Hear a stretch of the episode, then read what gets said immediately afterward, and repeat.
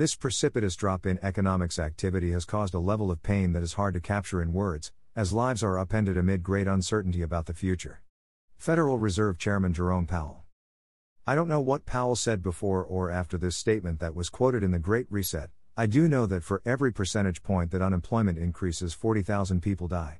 This figure was true in 2009 when the economic collapse was taking place and everyone acted like it was the end of the world while the Great Black Hope was taking office and Bush signed over the life savings of a nation to Wall Street. I'm sure that the numbers are higher these days, and while knowing this, the leaders of our country decided to sacrifice those who would not make it through a recession for those who would likely make it through a pandemic.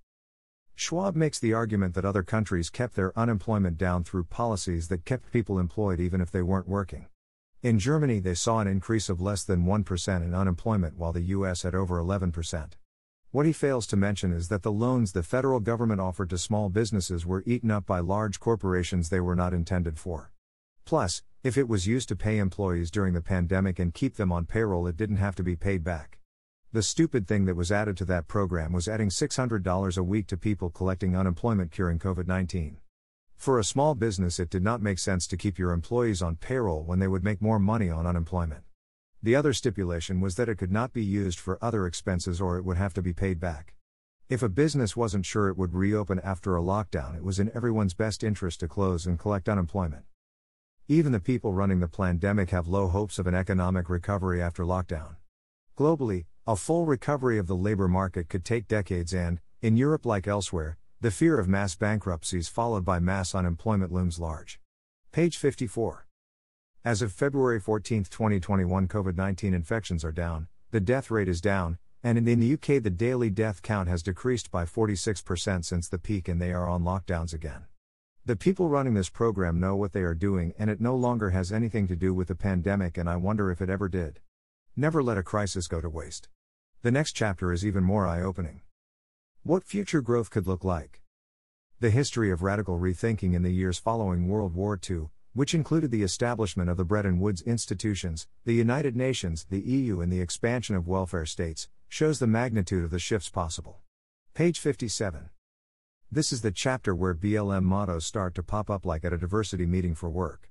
The new measurement for economic stability will no longer use GDP but instead have unmeasurable standards that can be changed on a whim. These three areas create a multiplier effect both through their own employment potential and the long term benefits they unleash across societies in terms of equality, social mobility, and inclusive growth. Page 63. Schwab clearly has a problem with capitalism, even though our global economy in its previous, pre COVID 19 system did more to bring people out of poverty than the last century did. More people worldwide have access to the internet.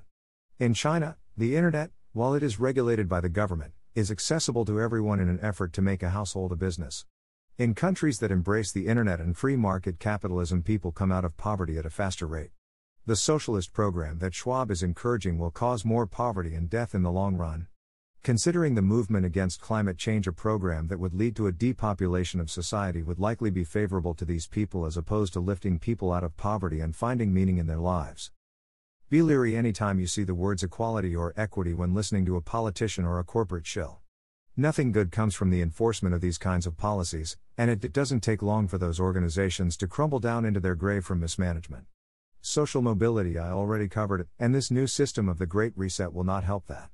However, inclusive growth is another buzzword considering that it is not referring to helping other people reach the top of their field, it involves holding others back so that the less qualified can take their place. In the US, we have seen this over the years with affirmative action where race is a qualification over the experience that someone might have.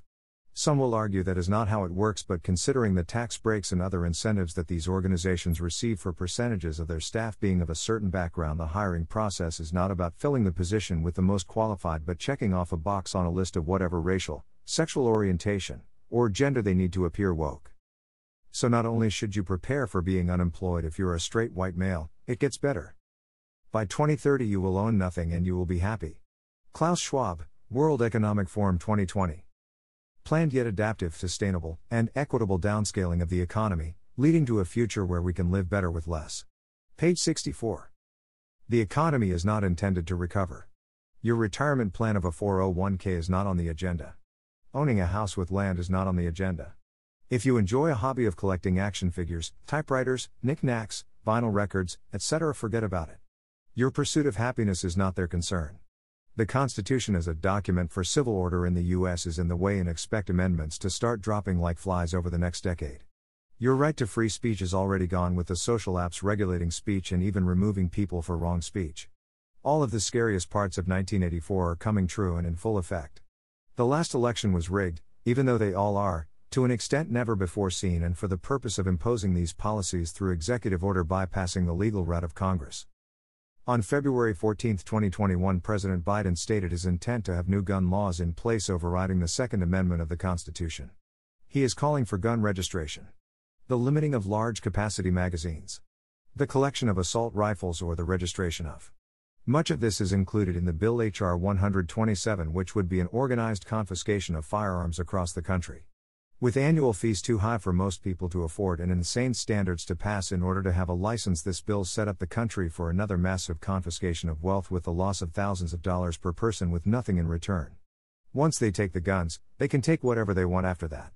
Your liberty is gone, and that is what the Great Reset is all about.